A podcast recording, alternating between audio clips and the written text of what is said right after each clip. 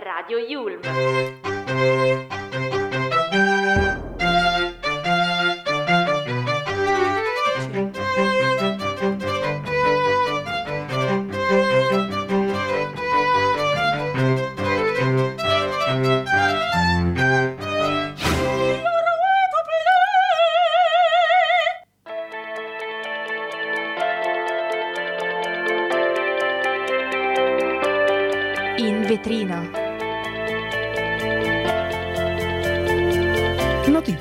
Trasparenza.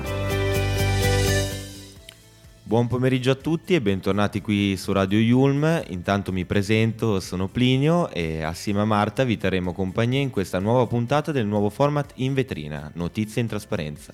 E ciao a tutti, ma soprattutto ciao a Plinio, la prima esperienza in radio, benvenuto. Eh, oggi qui su In Vetrina siamo qui per affrontare tantissime nuove notizie, eh, parleremo di politica, economia, ma anche tanto altro e più avanti sentiremo anche il punto di vista degli studenti fuori sede in merito al tema della sicurezza e della vita a Milano. Vi consigliamo dunque di rimanere con noi e prima di iniziare vi ricordiamo come al solito di seguirci su tutti i nostri social, Instagram e Facebook, dove ci troverete come Radio Yulm e soprattutto sul nostro sito web www.radioyulm.it dove troverete anche gli altri programmi e soprattutto potrete riascoltare la nostra puntata di oggi. Radio Yulm.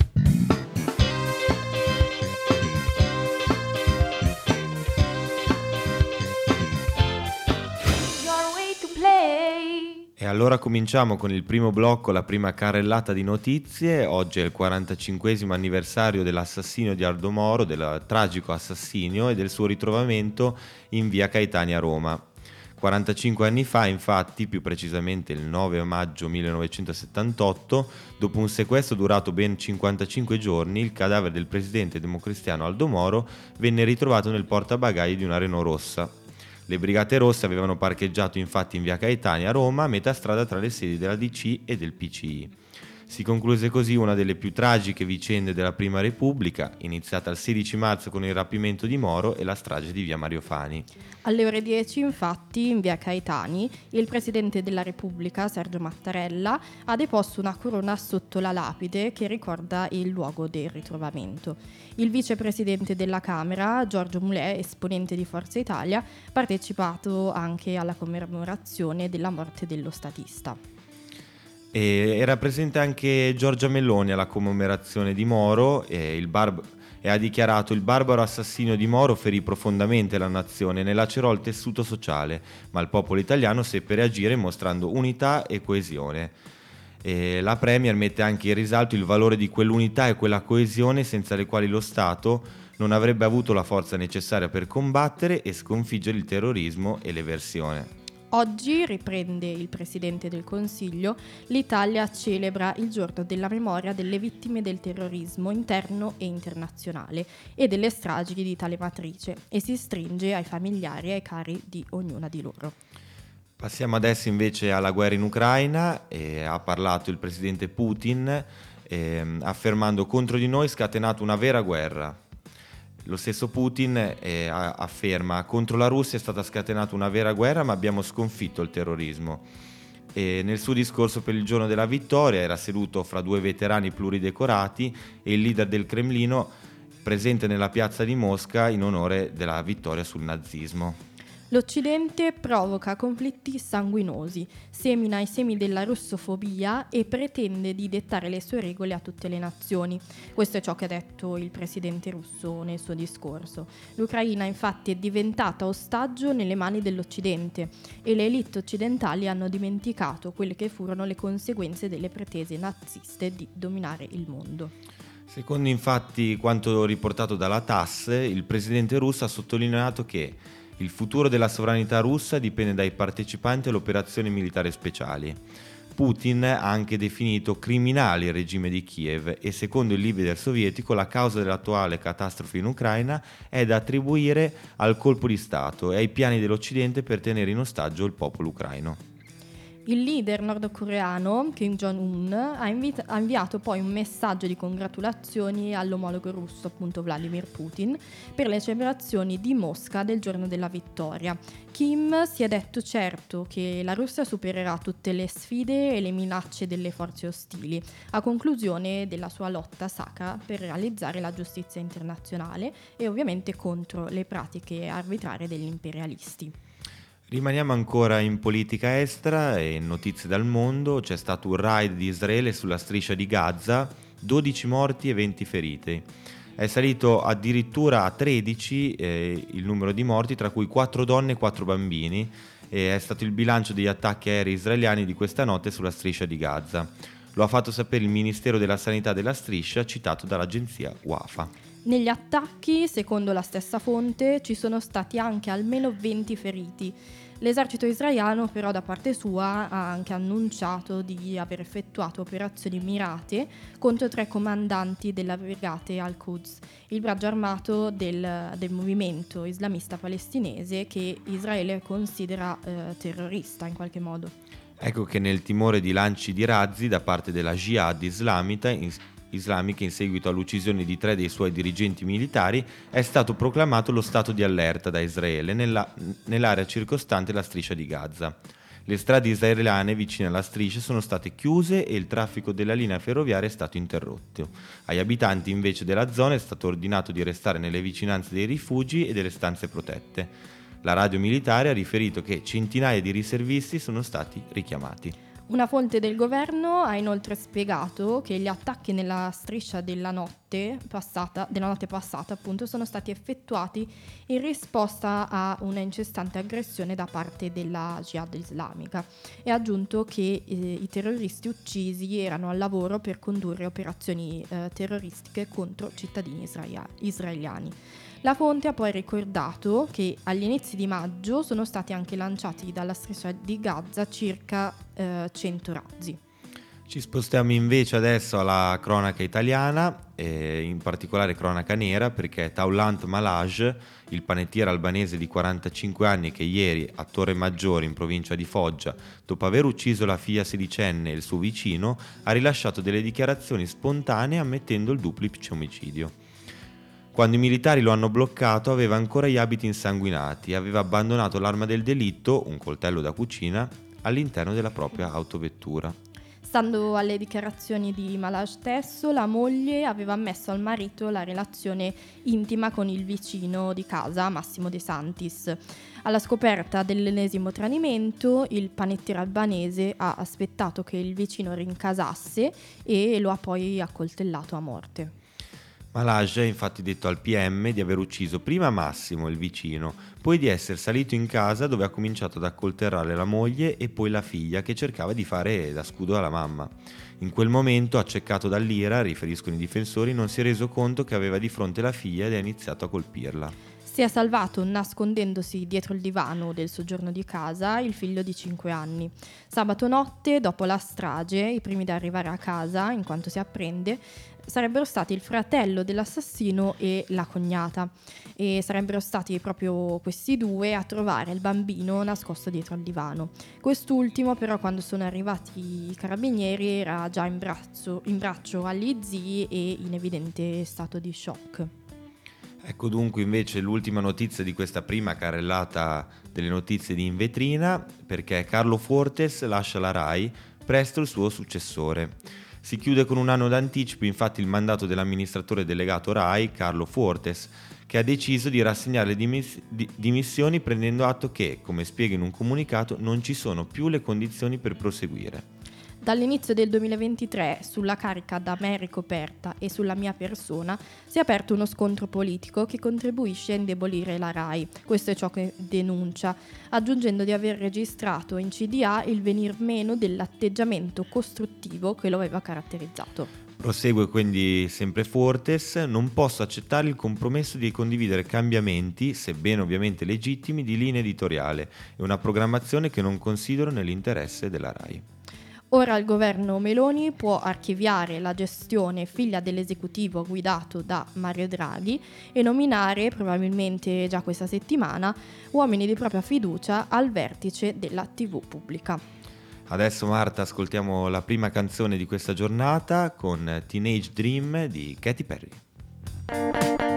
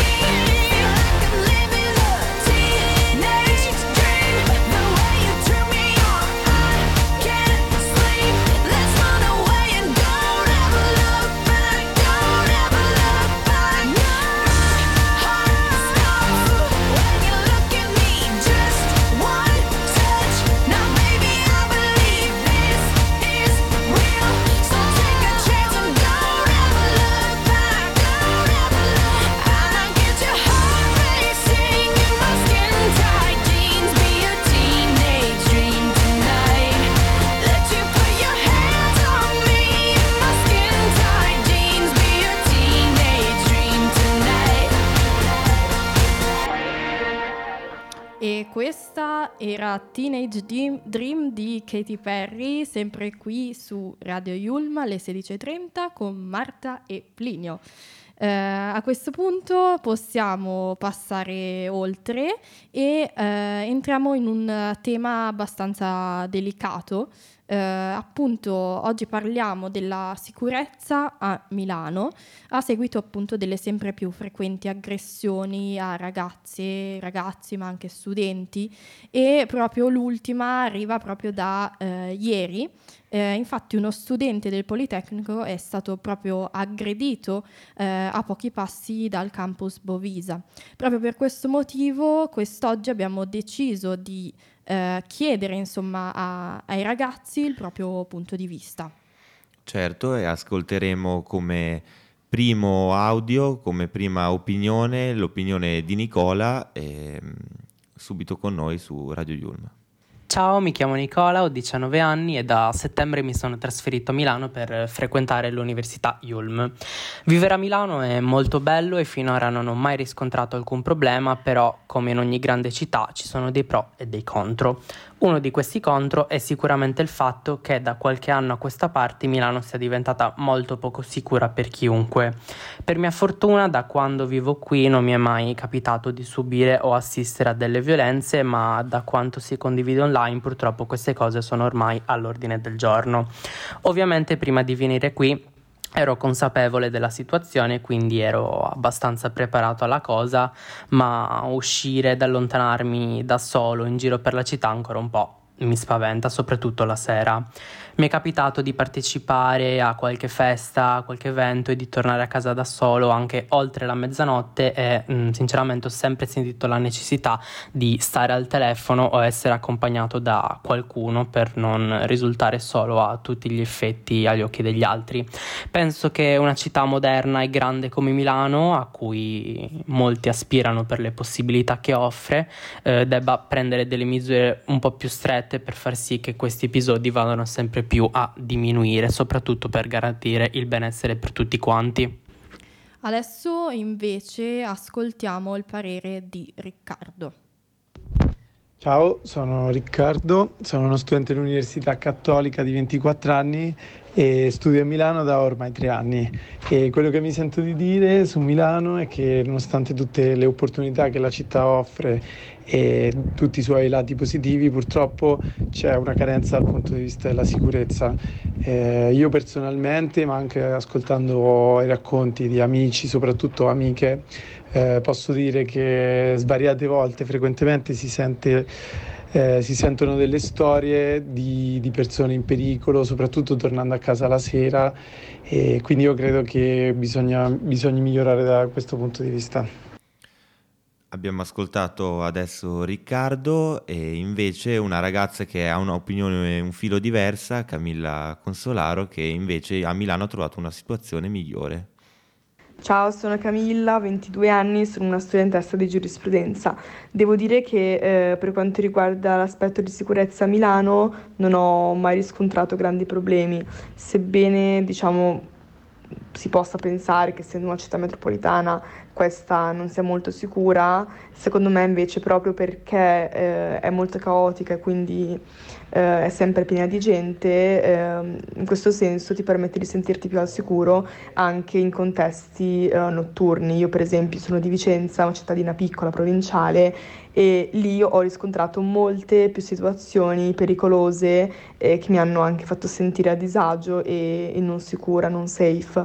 Invece a Milano non ho mai riscontrato situazioni del genere, certamente sto attenta a non andare in certe zone e soprattutto non prendere magari i mezzi dopo una certa ora perché appunto non si sa mai, sono comunque mezzi pubblici, e, però in realtà dal punto di vista Uh, per esempio di discoteche, di luoghi dove fare aperitivo, dove si sta fuori quindi anche dopo mezzanotte, l'una, mi sono sempre trovata bene appunto perché il fatto che sia caotica, il fatto che sia una città metropolitana ti, mi permette sempre di essere circondata da molte persone e questo mi fa sentire molto più al sicuro piuttosto che banalmente rientrare a casa da sola a Vicenza, uh, che è una città piccola percorrendo strade in cui già dopo le 10 di sera non c'è nessuno e lì è molto più pericoloso a mio parere perché se ti trovi di fronte a una persona che è malintenzionata non avendo alcuno intorno è lì la situazione più problematica. Detto ciò, eh, bisogna sempre comunque stare attenti perché rimane una città grande, quindi diciamo su 100 persone diciamo che sono tranquille, quella poco quella malintenzionata insomma la si trova sempre, però ecco basta sempre essere un attimo accorti, e, però in generale, ecco ripeto, per la mia esperienza personale non ho mai avuto problemi. Appunto Camilla ci dà in qualche modo una visione più tranquilla della, della, città di Milano, però ricorda appunto che è importante avere sempre attenzione. Eh, adesso invece sentiamo cosa ne pensa Alessandro. Allora, la sicurezza a Milano negli ultimi anni eh, c'è da dire che è migliorata eh, moltissimo eh, qui a Milano, anche se ancora ci sono delle zone molto eh, pericolose, eh, soprattutto mi permette di dire per, per le donne che spesso, come possiamo leggere sui giornali, vengono aggredite, borsette rubate, eccetera. Quindi possiamo fare, la città può fare veramente dei, dei passi avanti, come ha fatto in questi ultimi eh, 5-6 anni e, e credo che eh, tutto questo poi debba venire anche da- dagli abitanti di, di Milano, cioè noi. Abbiamo dunque ascoltato delle sensazioni no, di vita di questi studenti fuori sede che hanno approcciato la vita a Milano, ora invece abbiamo la fortuna, o forse la sfortuna, Sfortuna. di ascoltare l'esperienza di- diretta di Elisa. Ciao, sono Elisa, ho 20 anni e vivo vicino a Milano. Tra università e uscita mi capita spesso di viaggiare con i mezzi sia di giorno ma anche di notte. Ehm, ero già consapevole che rimanere in eh, alcune zone di Milano non è molto sicuro, viste anche le numerose notizie che escono spesso online eh, su riguardanti situazioni spiacevoli e addirittura molestie, ma non pensavo di ritrovarmici in prima persona. Infatti una sera mi trovavo sulla metro e ho notato che un uomo mi stava filmando e provava a parlare con me anche se io lo ignoravo. Eh, a quel punto sono scesa il prima possibile e ho visto che lui mi stava seguendo. Ho aumentato il passo e per fortuna non l'ho più visto. Sono rimasta un po' scossa al momento, infatti ora cerco di non viaggiare da sola in zone poco frequentate. A mio parere la sicurezza nelle zone periferiche di Milano dovrebbe essere aumentata e bisognerebbe anche far conoscere eh, di più la possibilità che offrono dei servizi telefonici da chiamare in caso di emergenza come la mia. Allora, innanzitutto ringraziamo Elisa per il suo contributo e eh, proprio a questo proposito eh, ci terrei a sottolineare quanto sia importante eh, il lavoro che fanno questi, questi centralini a cui si riferiva. Eh, questi mh, vengono chiamati appunto telefono rosa, proprio perché eh, l'obiettivo di queste associazioni come questa, così come tante altre, è quello di in qualche modo sostenere e eh, tutelare le donne, in qualche modo offrendo ehm, questo servizio di centralino che è sempre attivo 24 ore su 24 e eh, in qualche modo permette di sentirsi meno sole e, e quindi in ogni momento è sempre possibile ricevere una voce che possa confortare eh, in situazioni di pericolo. Plinio, tu cosa ne pensi? Cosa, cosa dici di Milano? Ma io penso, anch'io sono in realtà uno studente fuori sede e in realtà abito in una delle vie più famose per que- anche delle vie più malfamate che è via Emilio Gola. Mhm. Io in realtà di esperienze dirette non ne ho mai avute, tuttavia c'è que- sempre questo sentore della Milano eh, piena di ma- malviventi, pericolosa, che diciamo non permette che tu girando per le strade sia totalmente sereno. Mhm. È un problema di cui, di cui parliamo da anni, ne parliamo da molto tempo e dunque appunto la soluzione con questo telefono rosa, questi volontari che si offrono di aiutare, di aiutarci anche può essere una soluzione molto valida. Adesso direi di passare oltre e ci ascoltiamo Moonlight Shadow di Mike Oldfield.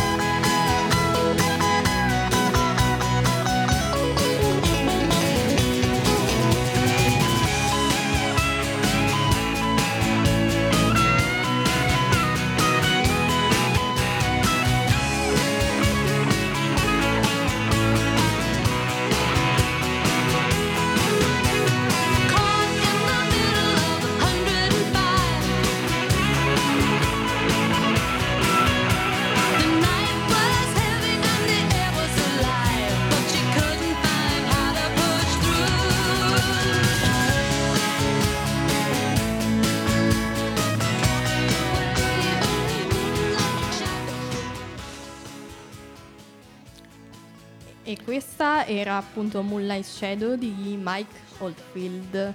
Noi siamo sempre qui su Radio Yulm, sono le 16.42.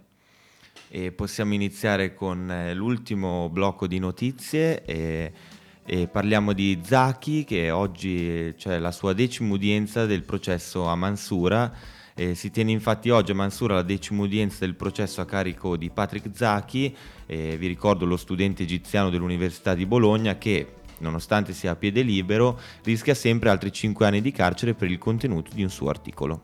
La sua avvocata principale, Oda Nasrallah, come del resto lo stesso Patrick, eh, non ha escluso che domani ci potrebbe essere una sentenza. Speriamo, si è limitata a rispondere la legale sulla possibilità di un verdetto. Formalmente l'aggiornamento al 9 maggio era stato disposto solo per far consegnare le carte della difesa, aveva rivelato il ricercatore in studi di genere presso l'Alma Mater bolognese. Trattandosi di un giudice monocratico c'è comunque sempre la possibilità di una sentenza. Forse pronunceranno il verdetto finale, potrebbero farlo, aveva ricordato Patrick.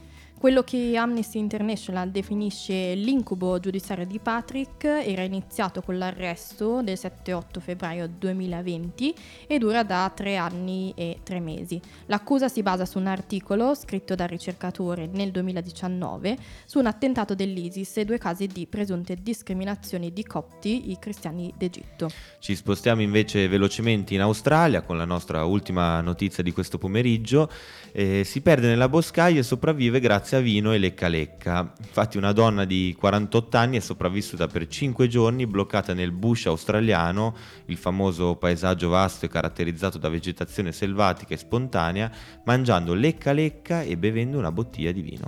Infatti, come scrive la BBC, Lilian era partita domenica per quello che doveva essere un breve viaggio, eh, ma è finita invece in un uh, vicolo cieco e do- dopo aver preso una svolta sbagliata e la sua auto è poi rimasta bloccata nel fango.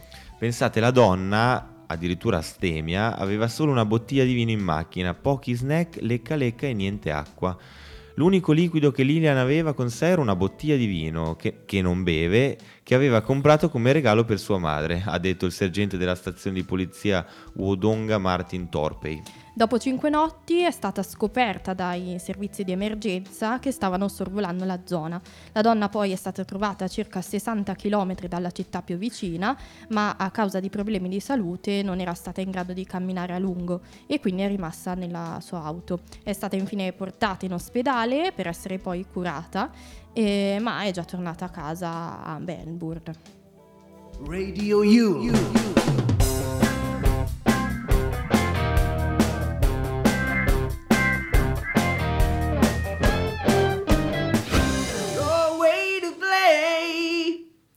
Ed eccoci giunti al termine di questa puntata di In Vetrina, sempre qui su Radio Yulm.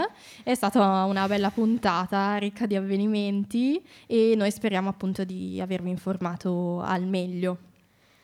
Vi ringraziamo ancora per averci seguito, se vi foste persi qualche pezzo vi ricordiamo che questa puntata, così come le altre del nostro palinsesto, sono ascoltabili in ogni momento sul sito della radio www.radioyun.it. Io ti ringrazio Marta. Grazie a te Plinio, mi raccomando seguiteci anche su tutti i nostri social, Instagram e Facebook, ci trovate come Radio Yulm.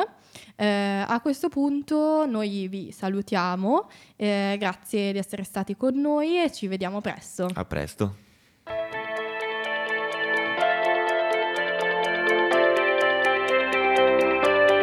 In vetrina. Notizie in trasparenza.